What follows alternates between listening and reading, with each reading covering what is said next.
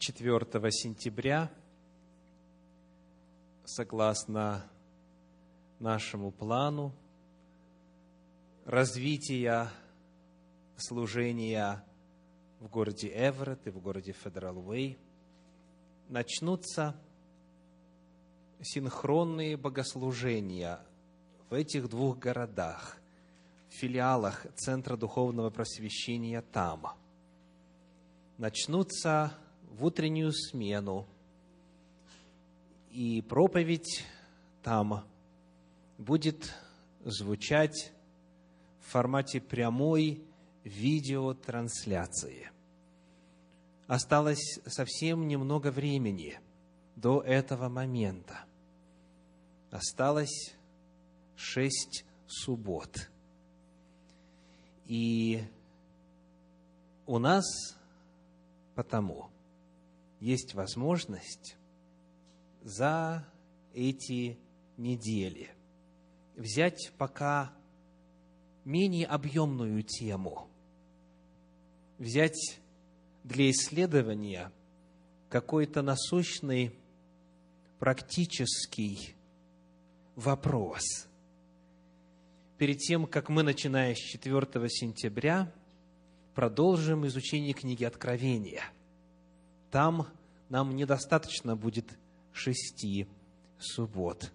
Там мы будем изучать седьмую главу книги Откровения, далее восьмую, которая говорит о трубах звучащих, в связи с которыми осуществляются на земле суды Божьи.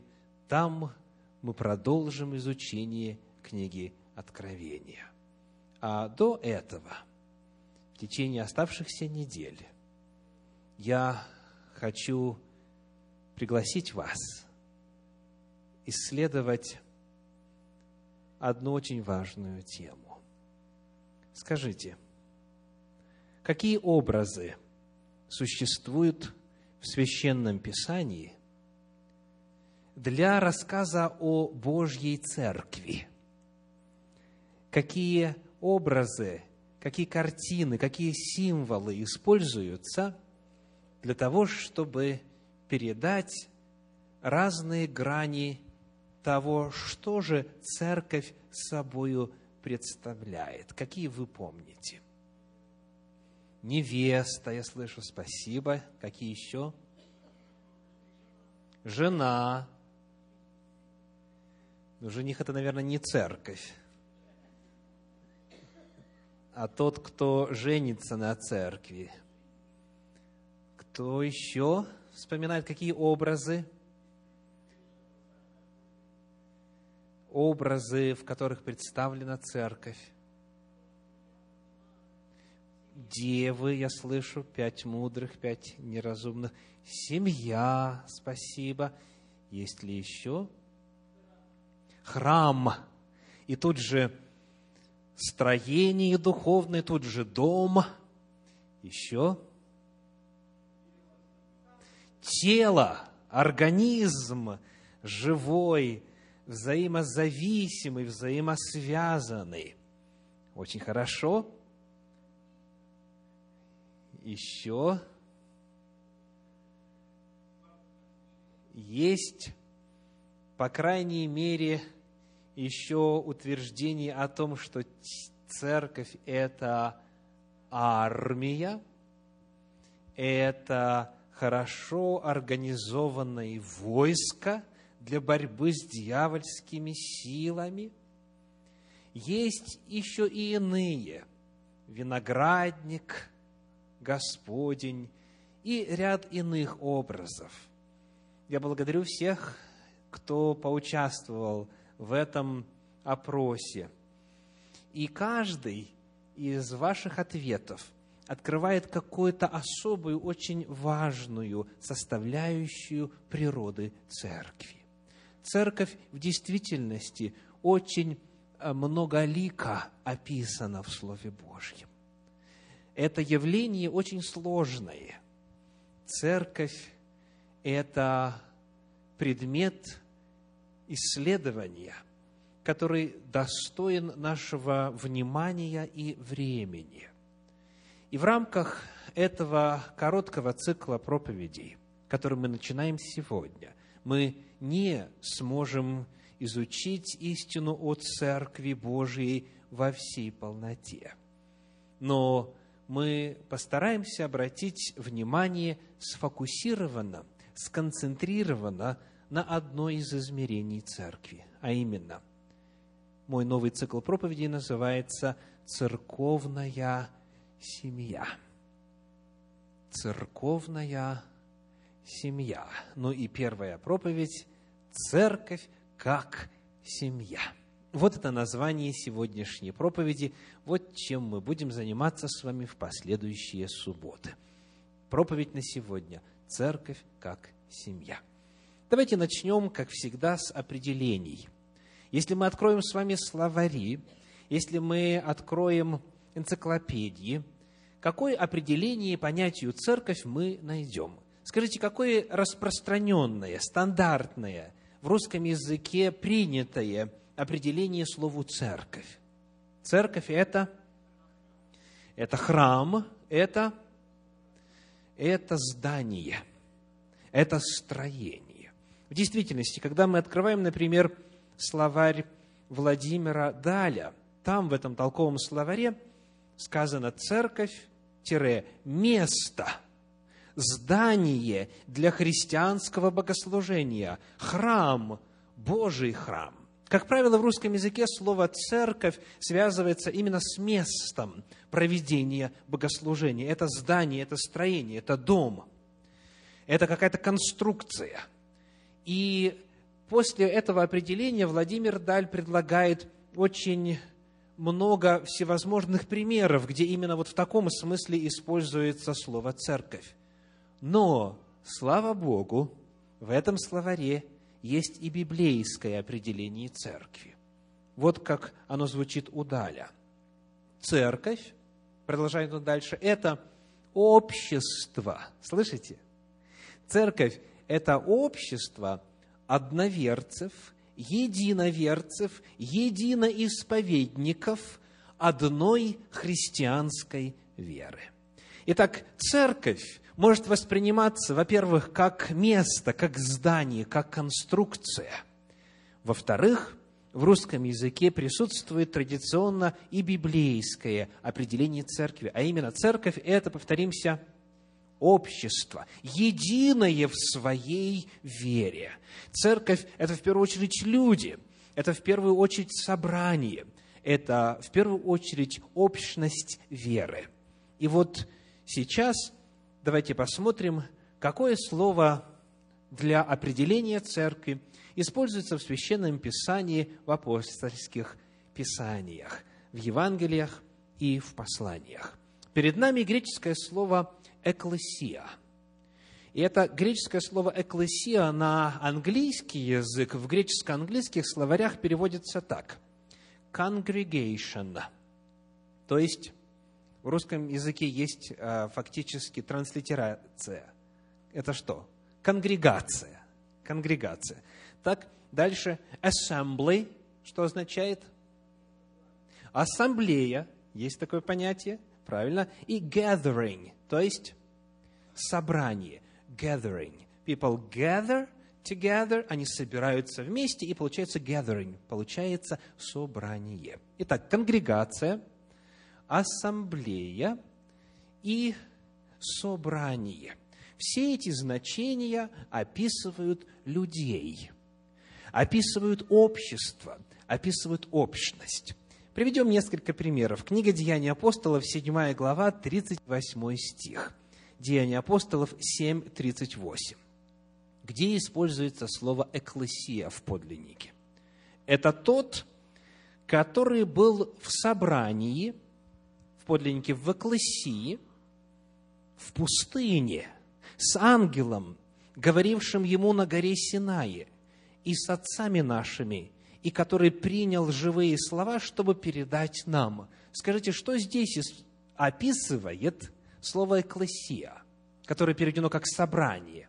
Какого рода собрание описано здесь? Читаем еще раз. Давайте. Это тот, который был в собрании в пустыне с ангелом, говорившим ему на горе Синае. Какое собрание стояло вокруг горы Синай, когда Господь давал свой закон? Это общество Господне, это народ израильский, и множество иноплеменных людей, которые вышли с ними из Египта. Таким образом, слово «экклесия» – церковь описывает, оказывается, вот ту группу людей, которая приняла десять заповедей, затем всю остальную Тору, которая давала в истории Божьей пророков, царей, руководителей, судей и так далее. Эта общность называется словом «экклесия». Пойдем дальше. Деяния апостолов, 12 глава, 5 стих. Деяния апостолов, 12, 5. Сказано – Итак, Петра стерегли в темнице. Между тем церковь прилежно молилась о нем Богу. Здесь слово «церковь» что будет означать? То же самое слово «экклесия». Это, это те, которые были объединены верой в то, что Мессия уже пришел, они молились за одного из руководителей своих, за Петра, апостола. Это были те, кто позже описывается в 12 главе как собравшиеся в одном месте в Иерусалиме для того, чтобы молитвенно поддержать своего руководителя, который был в это время в темнице. Слово «церковь» здесь – это вновь собрание, это конкретные живые люди – это общность людей, объединенных общей верой. Это христиане, это последователи Иисуса Христа. Еще один пример. 19 глава книги Деяния апостолов, стих 32. Деяния апостолов, 19 глава, стих 32. Сказано так. «Между тем, одни кричали одно, а другие – другое. Ибо собрание подлиннике «экклесия», было беспорядочное, и большая часть собравшихся не знали, зачем собрались. А это какую церковь описывает? Я знаю, что многие из вас искушаются произнести название одной христианской деноминации, но не решаются вслух. Когда все вместе громко что делают? Кричат. Одни то, одни другое. Но здесь, конечно же, церковь не христианская в данном контексте имеется в виду. Это были вот кто. Давайте прочитаем чуть раньше, с 28 стиха этой же главы. 19 глава книги Деяний апостолов, с 28 стиха. «Выслушавши это, они исполнились ярости и стали кричать, говоря, «Велика Артемида Ефеская!»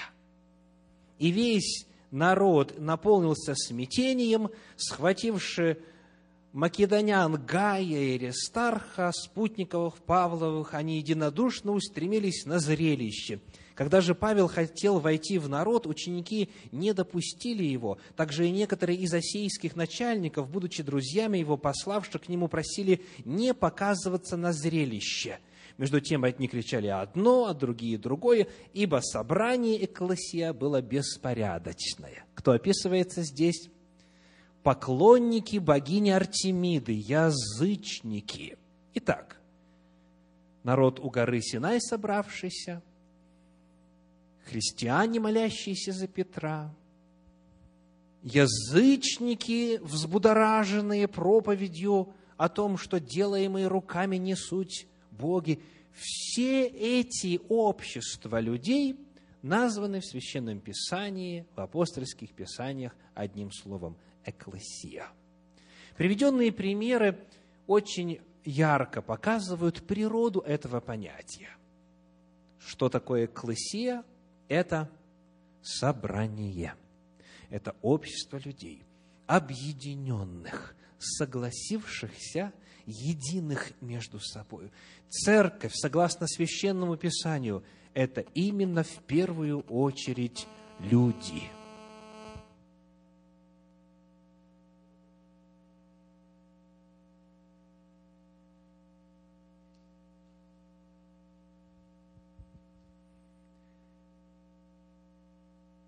Теперь, зная, что церковь – это люди, а не здание, молитвенный дом, храм и так далее, посмотрим теперь, как вот это общество называется.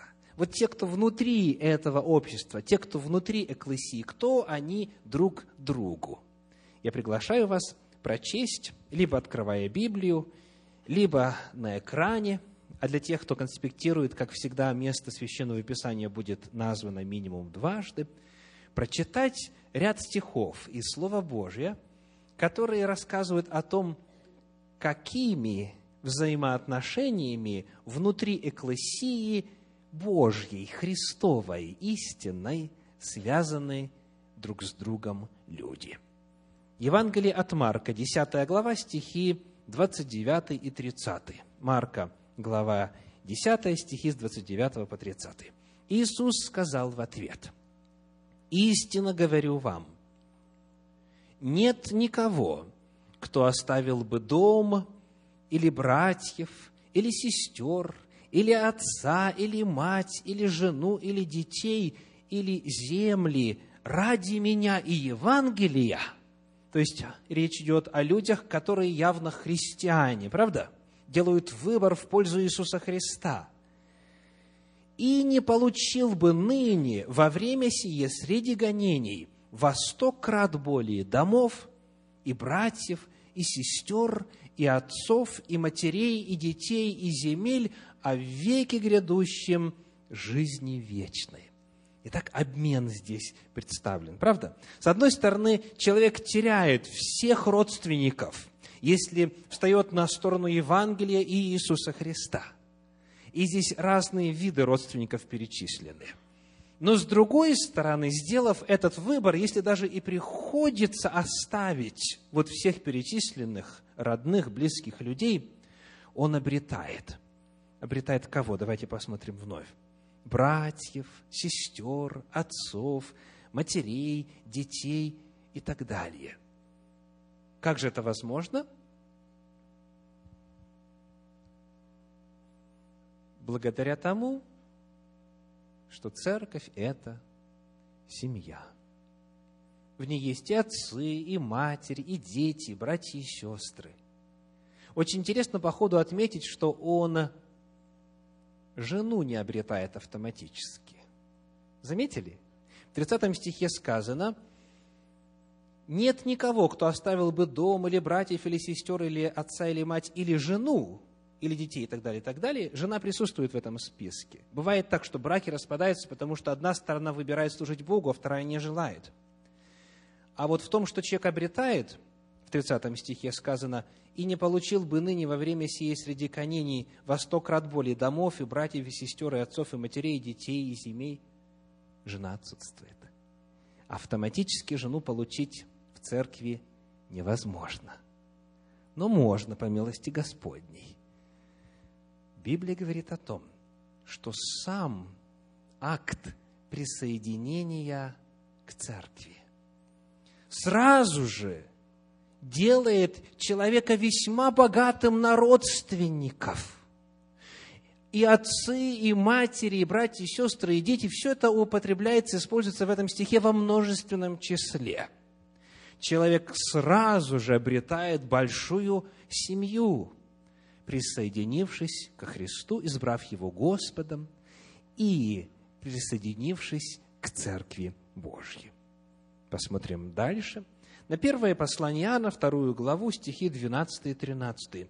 1 Иоанна, вторая глава, стихи 12 и 13. «Пишу вам, дети, потому что прощены вам грехи ради имени Его». Пишу вам, отцы, потому что вы познали сущего от начала. Пишу вам, юноши, потому что вы победили лукавого. Пишу вам, отроки, потому что вы познали Отца. В рамках этой духовной семьи есть разного возраста люди. И в физическом отношении, и в плане духовного роста, духовной зрелости. В этой семье есть разные дети Божьи. Следующее место. Первое послание Иоанна, 3 глава, 1 стих, 1 Иоанна 3, 1. «Смотрите, какую любовь дал нам Отец, чтобы нам называться и быть детьми Божьими. Мир потому не знает нас, что не познал Его». Присоединяясь к церкви, человек находит в Боге кого? Отца. Сказано, смотрите, какую любовь дал нам Отец, чтобы нам называться и быть детьми Божьими. Здесь же рядышком 3 глава 18 стих, 1 Иоанна 3, 18. «Дети мои», Иоанн пишет, «дети мои, станем любить не словом или языком, но делом и истинною. Если они его дети, то он им кем приходится? Отцом, верно. И об этом мы читаем в Священном Писании несколько раз. О таком понятии, как духовный отец. Мы идем по порядочку, по Священному Писанию, выбирая некоторые отрывки, которые показывают, как же внутри этой Церкви Божией обозначаются по отношению друг к другу люди – Давайте посмотрим. Римлянам, 16 глава, первые два стиха. Послание к римлянам, 16 глава, первые два стиха. «Представляю вам Фиву, сестру нашу, диаконису церкви Кенхрейской. Примите ее для Господа, как прилично святым, и помогите ей, в чем она будет иметь нужду у вас, ибо она была помощницей многим и мне самому из Кенхреи в Рим направляется сестра в новое место. Она там никого не знает, но у нее есть рекомендация от апостола Павла, который говорит, вот Фива – это наша сестра. Что происходит, если к вам приезжает из другого города сестра и нуждается в какой-то помощи? Что происходит в семьях, в семьях, которые семьи, которые не перессорились давным-давно друг с другом, так что хотят, хотят, чтобы не приезжала поскорее, может быть, вовеки никогда. Что происходит в семьях? Конечно, помогают. Конечно, помогают. То есть, обратите внимание, у нее нет родственников там в Риме, но она едет в качестве сестры. Если к вам приехала сестра, поможете вы ей? Обязательно поможете, если у вас обычные, нормальные человеческие взаимоотношения. То есть, Священное Писание рассказывает о взаимоотношениях внутри церкви, используя язык семьи. Дальше еще одно место. 1 Коринфянам 4 глава, стихи с 14 по 17. 1 Коринфянам 4 глава, стихи с 14 по 17. «Не к постыжению вашему пишу сие, но вразумляю вас, как возлюбленных детей моих. Ибо хотя у вас тысячи наставников во Христе, но немного отцов. Я родил вас во Христе Иисусе благовествованием.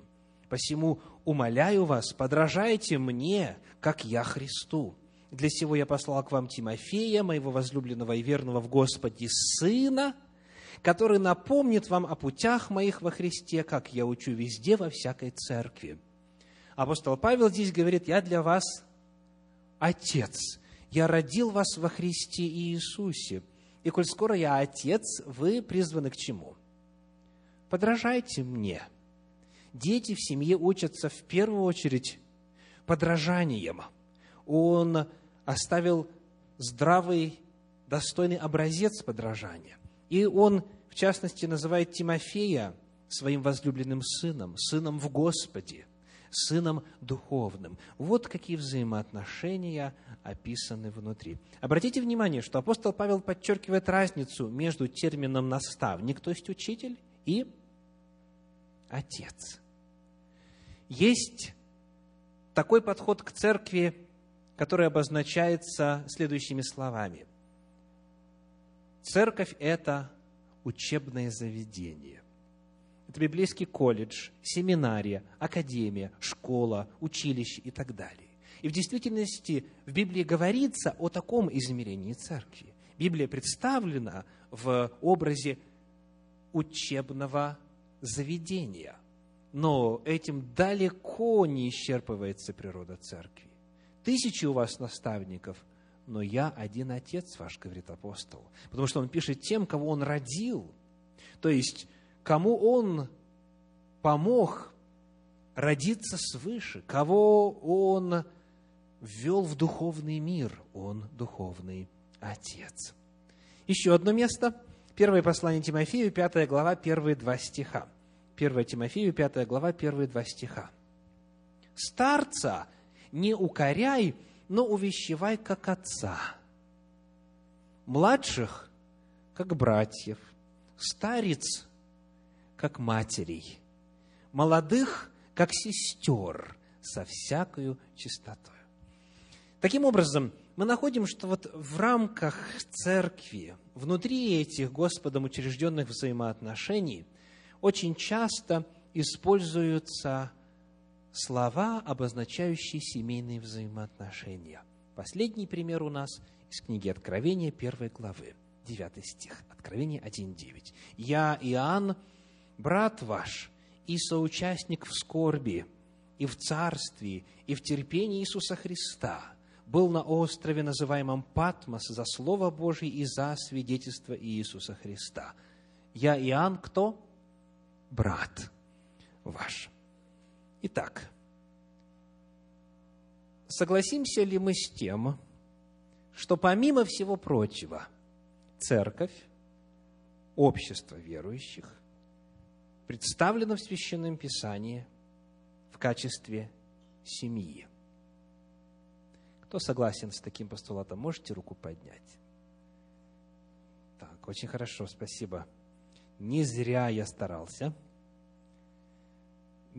Надеюсь, я не проверял, все в этом убеждены. Потому что это Божья правда. И от отношения к ней зависят итоги духовного роста. Церковь, повторимся, это семья. Вот это Божий замысел. И это то, что Господь создал. И это то, что он желает культивировать, взращивать, укреплять, утверждать. Это то, что должно описывать реальность взаимоотношений в каждой отдельно взятой поместной церкви. Ну что ж, утвердив это, давайте посмотрим теперь на некоторые практические следствия из этой Божьей истины. Скажите, какое главное слово можно избрать, чтобы описать взаимоотношения внутри семьи? Одно главное слово. Любовь. Спасибо. Любовь. Давайте посмотрим на Евангелие от Иоанна, 13 главу, 35 стих. Евангелие от Иоанна 13, 35. Но, говорит Христос, потому узнают все что вы мои ученики, если будете иметь любовь между собою. Итак, отличительным признаком последователей Иисуса Христа является любовь внутри церкви, любовь внутри этой духовной семьи. Это первый практический вывод. Любовь – это отличительный признак. Потому вопрос, а что если нет любви? Как будет называться тогда эта экклесия?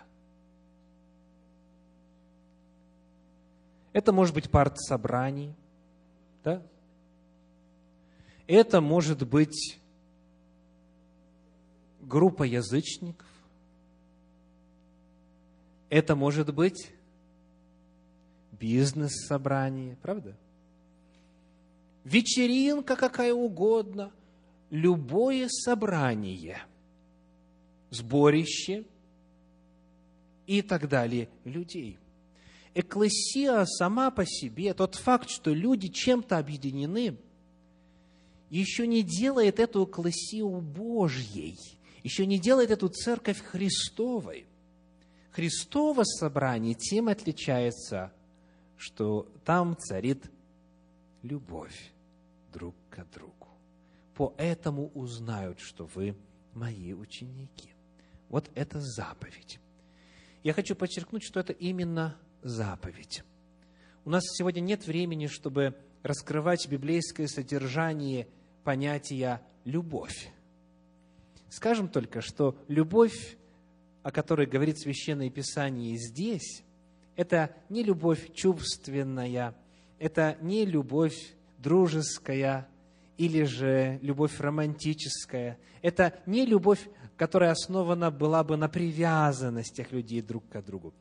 Это любовь действие, это любовь приказ, это любовь повеление, это любовь принцип. То есть это означает поступить так, как сделал пророк Осия, когда Господь ему сказал, иди и полюби женщину. А женщину-то очень трудно было полюбить, потому что она его бросила с тремя детьми, стала блудить, и в блудодействии своем стала рабыней, так что ему пришлось выкупать ее из рабства, возвращать к себе с опасностью, которая существует в любой такой ситуации. Неизвестно, чем она заражена – неизвестно, каково ее состояние здоровья, неизвестно, что с ее нравственностью произошло, пока она так жила, но Господь говорит, иди и полюби. Любовь, о которой говорит здесь Священное Писание, это любовь безусловная, это любовь не на основании «если меня любят, то я буду любить». Ничего особенного, говорит Иисус Христос, вы тогда не делаете – так все язычники друг к другу относятся, по принципу бартера. С одним здоровый, с другим нет. Одного уважаю, другого нет. Одного люблю, другого не люблю. Так у них, но не у нас. Церковь по определению наполнена любовью, потому что люди, которые ее представляют, которые ее воплощают на земле, они от самого Господа Иисуса Христа научились любить а он любил, несмотря ни на что. Он любил вопреки всему. Он любил ни за что. Он любил, потому что он есть любовь. Любовь – это первое практическое следствие из вот этой великой истины о том, что церковь – это семья. И потому в Священном Писании когда мы задаем вопрос, а вообще возможно ли это? А достижим ли этот идеал? Представлено для ответа на этот вопрос достаточно информации, чтобы убедить нас в том, что такие взаимоотношения и реальны, и возможны, и достижимы. Например, вторая глава книги «Деяния апостолов». Деяния апостолов, вторая глава, стихи 44 по 47. Деяние 2, 44-47. Все же верующие были вместе и имели все общее. Описывается церковь в Иерусалиме. Все же верующие были вместе и имели все общее. И продавали имение и всякую собственность, и разделяли всем, смотря по нужде каждого. И каждый день единодушно пребывали в храме, и, преломляя по домам хлеб, принимали пищу в веселье и простоте сердца, хваля Бога и находясь в любви у всего народа, Господь же ежедневно прилагал спасаемых к церкви. Всякий, кто смотрел на эту церковь, видел, это подлинно ученики Иисуса Христа. Замысел Божий воплотился в реальность. Церковь – это семья. И в семье на самом деле все общее.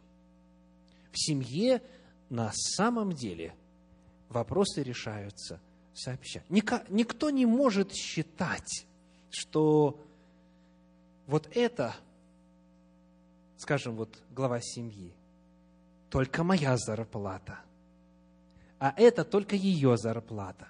А если дети хотят кушать, пусть отработают вначале и так далее, и так далее. То есть семья предполагает общность, предполагает любовь. Апостол Павел говорит об этом духе в первом послании к Коринфянам в 12 главе так. 1 Коринфянам, 12 глава, 25, 26 и 27 стихи. 1 Коринфянам, 12 глава, стихи с 25 по 27. «Дабы не было разделения в теле, а все члены одинаково заботились друг о друге. Посему страдает ли один член, страдают с ним все члены. Славится ли один член, с ним радуются все члены. И вы тело Христова, а порознь члены. Итак, любовь, любовь во всех ее чудесных, обильных проявлениях. Это первое практическое следствие истины о том, что церковь – это семья. Второй очень важный вопрос. Скажите, как можно стать частью семьи? Как можно стать частью семьи? Как правило, как это происходит обыкновенно в мире? Нужно родиться. Второй способ – усыновление, либо еще один есть – женитьба, замужество. Да? То есть, как правило, в семье автоматически появляются и автоматически считаются членами семьи, если кто-то родился. Это первое, что описывает способ роста семьи. Это главный способ роста семьи. Так вот, Священное Писание так и говорит. Евангелие от Иоанна, 3 глава, стихи 3 и 5. Евангелие от Иоанна, 3 глава, стихи 3 и 5. О том, как же оказаться в этой семье. Иисус сказал ему в ответ, «Истинно, истинно говорю тебе, если кто не родится свыше, не может увидеть Царствие Божие». Пятый стих – Иисус отвечал, истинно, истинно говорю тебе, если кто не родится от воды и духа, не может войти в Царствие Божье. Вот вход в эту общность начинается благодаря рождению. Рождается человек, он духовный младенец, он кому-то брат, кому-то сестра, кому-то дитя, у него есть мать, у него есть отец, у него появляется много родственников, и эти родственники начинают оказывать заботу о новорожденном. Я встретил уже здесь, в Соединенных Штатах Америки, однажды у одной из церквей, проезжая мимо, надпись. Многие церкви периодически выставляют какие-то интересные мысли, заявления, стихи Священного Писания на вот вывеске церковной. И там сказано было в тот момент следующее. У Бога нет внуков. Слышали такое? У Бога нет внуков что эта мысль в себя включает? У Бога нет опосредованных взаимоотношений с людьми. Все его взаимоотношения в первом поколении. Богу стать детем, сыном или дочерью можно только как? Лично благодаря личному рождению свыше, личному рождению от Духа Святого. У Бога нет внуков. У Него все дети, все, кто избирает Его, все, кто рождается свыше. И вместе с тем, несмотря на то, что опыт становления сыном или дочерью духовной у Небесного Отца личностный, результаты этого опыта общественные. Ну вот, допустим, в нашу семью Господь в свое время послал первенца. Его назвали Марк. Он родился весьма индивидуально, лично, сам по себе. Затем через время Господь послал нам Софию. Она родилась тоже без какого-либо участия Марка. Это гарантированно. А потом позже Господь Марию нам послал, и ее появление никак не связано с желанием Софии или Марка. Но смотрите, что получилось чудным образом. Они вынуждены друг для друга быть братьями и сестрами. У них нет выбора. Появление их индивидуально, личностно. Но если кто-то появляется в Божьей семье, то он автоматически становится братом или сестрой. Я правильно рассуждаю? Есть ли у вас выбор, дорогие? У тех, кто родился свыше. Можете ли вы выбрать, быть братом или сестрой или не быть? Нет у вас такого выбора. Если вы выбор в пользу Бога сделали, значит, вы стали братом или сестрой. Значит, вы часть семьи. И сделав этот выбор в пользу Бога, вы автоматически, одновременно обрели братьев и сестер. Они вам могут не нравиться, даже откровенно говоря. Ну, два-три человека, да? Во всем собрании. Вы можете их любить от всего сердца, это значение не имеет. Фактом является то, что всякий, кто родился в семью, имеет братьев и сестер. И, соответственно, он для прочих тоже либо брат, либо сестра. Давайте вот эту истину простую, детскую, самоочевидную уясним и для себя примем. Никто из вас, никто из нас не может быть сам по себе, если родился свыше. Потому что церковь – это семья. Тот, кто обрел в Боге Отца, автоматически обрел в последователях Иисуса Христа братьев и сестер. Через это личное рождение человек оказывается в духовной семье тех, кто уже раньше, до него, прошел через этот чудный опыт. Это было второе очень важное практическое следствие из истины о том, что церковь – это семья. Первое – это любовь которая гарантирована, постулирована и неизбежна во взаимоотношениях последователей Иисуса Христа. Второе – это то, что каждый рождается в семью. В семье можно оказаться, родившись в первую очередь. Либо если это усыновление, или же женитьба, замужество, в любом случае человек автоматически, благодаря этому, обретает новые взаимоотношения. И здесь выбора никакого нет. Ну и третий очень важный момент. Скажите, как перестать быть частью семьи? Как можно перестать быть членом семьи?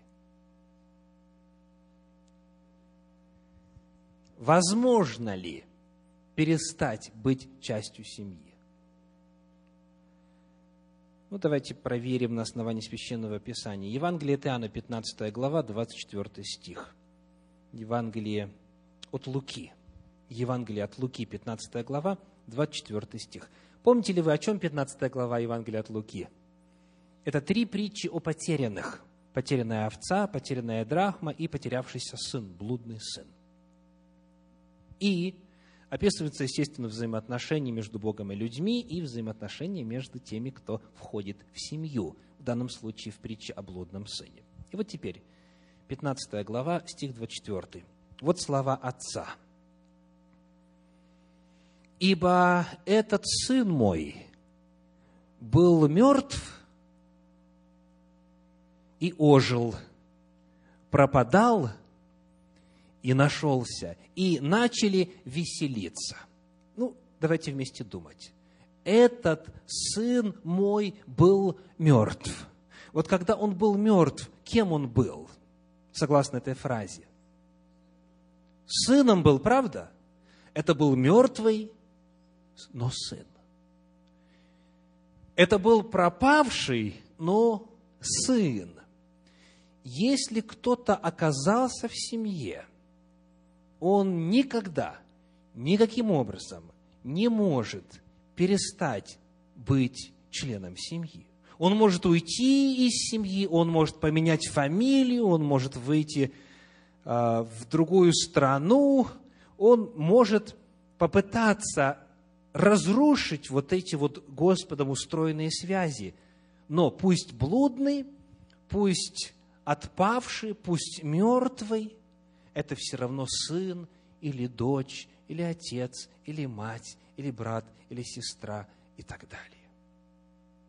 Истина заключается в том, что даже те, кто по разным причинам перестал появляться за обеденным столом, у трапезы Господней, перестал посещать семейные встречи, перестал бывать на семейных богослужениях в церкви.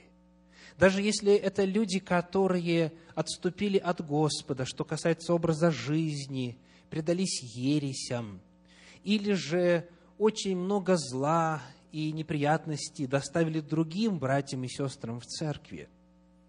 Все мною названные и все прочие по-прежнему остаются членами Божьей семьи. Повторюсь, это могут быть отпадшие, исключенные, забытые, ушедшие, но статуса этого лишиться невозможно. А это означает, что даже если, вот представьте себе семью, в которой на самом деле трагедия произошла, ребенок взял и выбрал другой путь, не Божий путь, стал грешить, стал преступником, уехал куда-то и, может быть, даже сгинул там, в чужих краях, погиб. Скажите, можно ли стереть его имя, его образ, его личность из памяти отца и матери. Никогда, никогда. Даже самый несостоявшийся ребенок, бунтарь, грешник, злодей, все равно остается детем у своих родителей, а, соответственно, братом или сестрой иным в своей семье, братьям и сестрам. Истина заключается в том, что даже смерть не лишает человека статуса члена семьи. Ибо этот сын мой был мертв и ожил, пропадал и нашелся. Итак, сегодня в первой проповеди из цикла «Церковная семья», в проповеди, которая называлась «Церковь как семья», мы с вами вспомнили для себя Божий замысел и попытались нарисовать общую картину того, что из этого следует для нашей с вами поместной церкви. В завершение вопрос. Приходилось ли вам когда-нибудь случайно обнаруживать, что ваш собеседник – человек, с которым вы уже, может быть, знакомы, или вот недавно познакомились, может быть, знаете давно, в разговоре вдруг оказывается вашим родственником. Когда он начинает рассказывать, как маму звали, как отца, как бабушку и дедушку, вы говорите, послушай, а где они жили? Там-то и там-то. А чем занимались тем-то и тем-то. И вдруг оказывается, что они, не зная того, может быть, и долгие годы не зная того, на самом деле родственники. Что после вот такого обнаружения, как правило, происходит во взаимоотношениях? В рамках того же самого разговора. Эти люди уже по-другому друг на друга смотрят, не правда ли? Эти люди порою в рамках той же самой беседы в объятия друг другу бросаются. Уже в следующий раз, когда ты видишь этого человека, ты чувствуешь, что он с тобою связан. Священное Писание вот обо всем этом говорит применительно к церкви, применительно к семье Божьей. Здесь, сейчас, в зале – все, кто Господень, друг другу приходятся братьями и сестрами. И вот сегодня я приглашаю вас сделать для себя открытие. Обнаружить, что оказывается, он или она вам брат или сестра. И посмотрим, что произойдет в результате. Первое задание, которое мы осуществим прямо сейчас. Вы помните, я сказал, что это будет практическая проповедь, да? Прямо сейчас. Первое. это услышать заявление о том, что Совет Церкви на своем первом заседании в новом церковном году принял решение этот церковный год с июля 2010 по июнь 2011 соделать годом церковной семьи. В течение этого года мы будем подчеркивать, что мы семья. Мы будем заботиться о членах семьи. Мы будем напоминать об этом, радоваться этому, наслаждаться этому, учиться этому. И вот теперь первый шаг. Прямо сейчас я приглашаю вас, еще до окончания этой проповеди и молитв, которые мы совершим в конце, прямо сейчас познакомиться с одним человеком, который сидит здесь в зале, которого вы либо не знаете, либо знаете мало, знаете плохо. Я думаю, для начала нам хватит трех минут. Познакомиться, узнать, откуда, давно ли в Господе. Еще раз, познакомьтесь, обнаружьте, кто этот брат или сестра, которого вы либо не знаете вообще, как его зовут или ее, кто она, кто он, либо знаете мало, знаете плохо. Время пошло.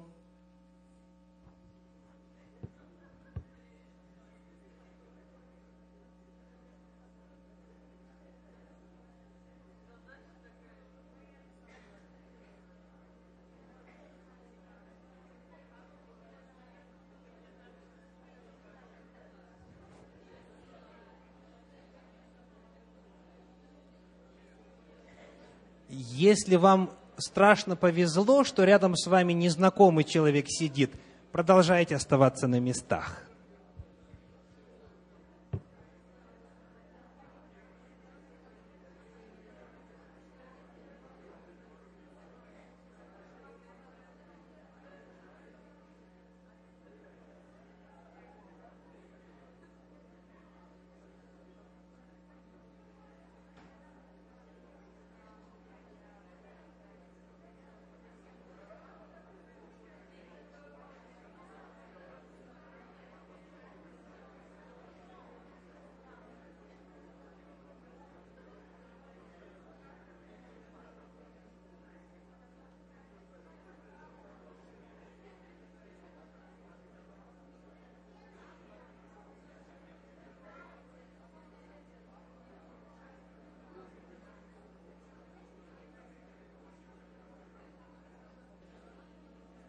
Благодарю сердечно тех, кто показал себя послушным членом семьи, кто на самом деле встал, нашел человека, которого не знает вообще или знает мало – и узнал чуть больше. Я думаю, что вы много интересного узнали за эти короткие несколько минут, правда? Это очень просто. Подойти и поинтересоваться, как зовут моего брата, как зовут мою сестру, откуда он или она, что у него на душе, какие нужды есть, о чем можно молиться вот в его конкретной ситуации, что он у Господа просит, чего ждет. Итак, первое задание мы с вами выполнили, остальные два еще впереди. После богослужения, прямо сегодня и в последующие субботы, по возможности, а таковые должны быть у всех в этой стране, пригласите к себе на обед члена вашей духовной семьи. Того, кого вы меньше всего знаете. Познакомьтесь, проведите время за трапезой. Пусть это будет скромная трапеза. Хотя трудно в этой благодатной стране где-то найти скромную трапезу, когда пищу принимают. Но как бы то ни было, воспользуйтесь проведите хотя бы часик вместе, пообщайтесь, укрепите свои взаимоотношения с братьями и сестрами этой церкви. В эту субботу, прямо сейчас после богослужения и в последующие по возможности. И третье задание. На неделе вспомните имена тех членов нашей церкви, которые уже давненько не посещают богослужение. Вспомните тех, кого вы знаете. Вспомните тех, кто уже давно не приходил в семью. Составьте из этих имен список и начните о них молиться. Начните молиться о тех наших братьях и сестрах, которые по разным причинам в последнее время не посещают богослужение. Вот начало года, который Совет Церкви призывает сделать годом церковной семьи. Вот образец, который Господь для нас оставил.